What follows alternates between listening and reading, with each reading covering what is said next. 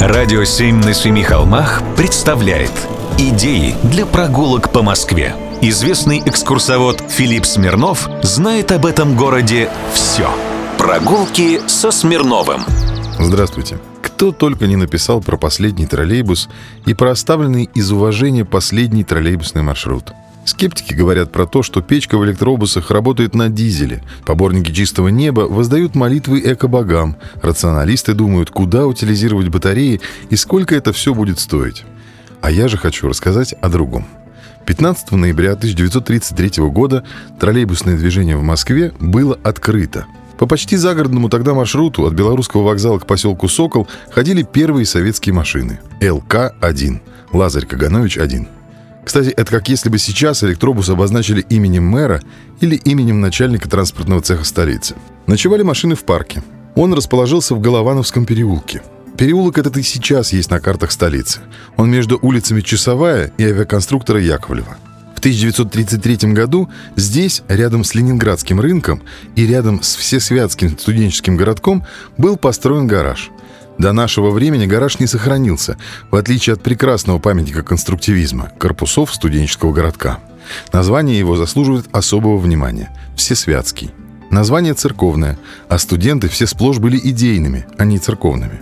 Село Всесвятское, названное так по церкви всех святых, что и сегодня стоит у одного из выходов станции метро «Сокол», вошло в состав Москвы в 1917 году. В 1928-м местность пытались переименовать в честь старого большевика Усиевича Григория Александровича.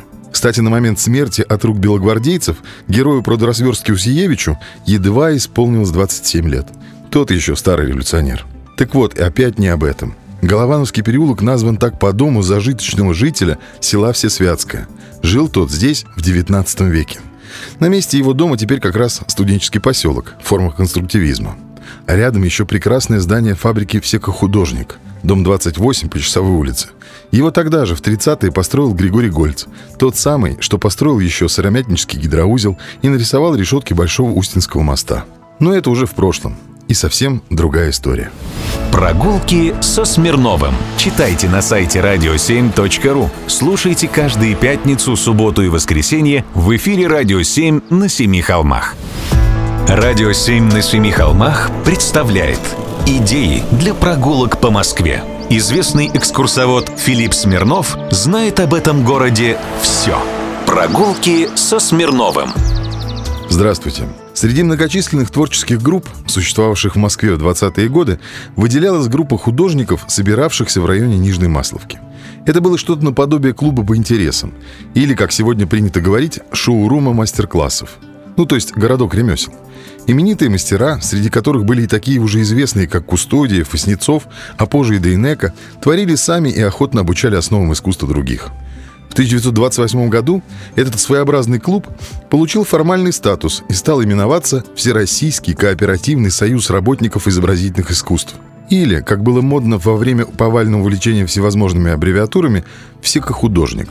Одной из первых артелей, вошедших в состав всекохудожника, стала фабрика «Лепка». Название все-таки появилось, конечно, не сразу.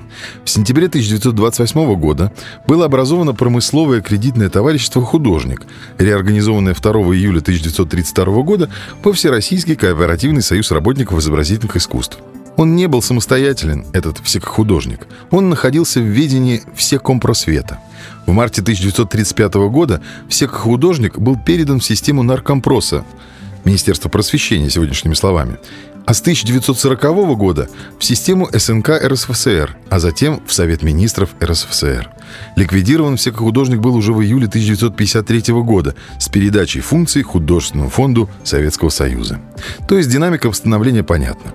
Фабрика всехудожник имела два адреса – Часовая 28 и Балтийская 14. Разработка проекта собственного изо городка всехудожника велась с 1932 года. Городок должен был расположиться в районе Часовой улицы и включать в себя скульптурный корпус, изоучилище, бронзолитейную мастерскую, кузницу, многочисленные склады и выставочные площадки, а также общежитие для иногородних студентов.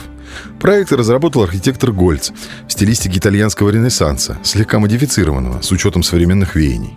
Однако строился поселок слишком долго, а после войны его и вовсе отдали НПО «Радий». А художников отсюда погнали. Все как художник, как я сказал, распустили. Художники же сами распустились.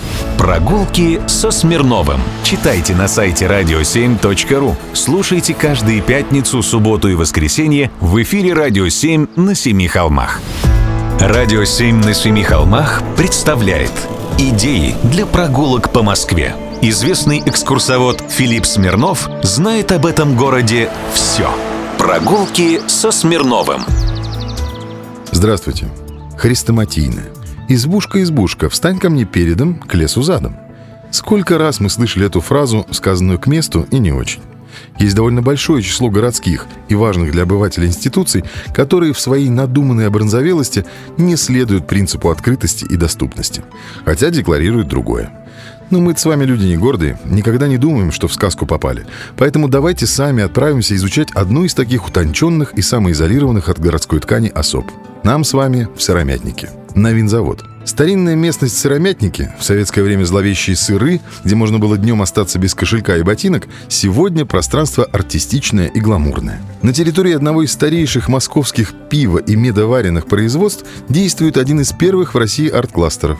Я иногда прихожу сюда не на вернисаж или выставку знакомого или модного художника, не в магазин селективной косметики и не в бар, устроенный в одном из винных чанов – нет, я прихожу сюда посидеть на веранде одного из кафе и поглазеть на людей. Кого здесь только не встретишь. И олигарх, и студент, городской сумасшедший и арт-критик, бирюлевский прохожий и центровой хипстер. Иногда в людях объединены разные субличности. Однако есть тут еще одна важная вещь – атмосфера. Здесь и правда царит дух свободы. Архитектор Бродский очень аккуратно поработал с историческим наследием. И клейменных кирпичей полно, а новой кладки почти нет. Интересно смотреть, как работали разные уличные художники. Любопытно иметь возможность побывать сразу на нескольких выставках. Можно рискнуть и зайти на аукцион. Глядишь, что-то стоящее приобретешь себе в коллекцию. А еще лекции, коллоквиумы, семинары. У входа есть афиша событий. Иногда я присматриваю какой-нибудь, чтобы прийти и насладиться полетом мысли, послушать что-то новое.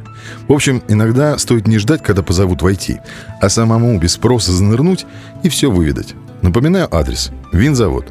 Сыромятники. Вход или с Мрузовского, или с 4 Сыромятнического переулка. В самом центре. Аккурат за Курским вокзалом и соединительной железнодорожной веткой. Да что я вам рассказываю? Вы же все знаете. Увидит только тот, кто смотрит. Прогулки со Смирновым. Читайте на сайте radio7.ru. Слушайте каждые пятницу, субботу и воскресенье в эфире «Радио 7» на Семи холмах.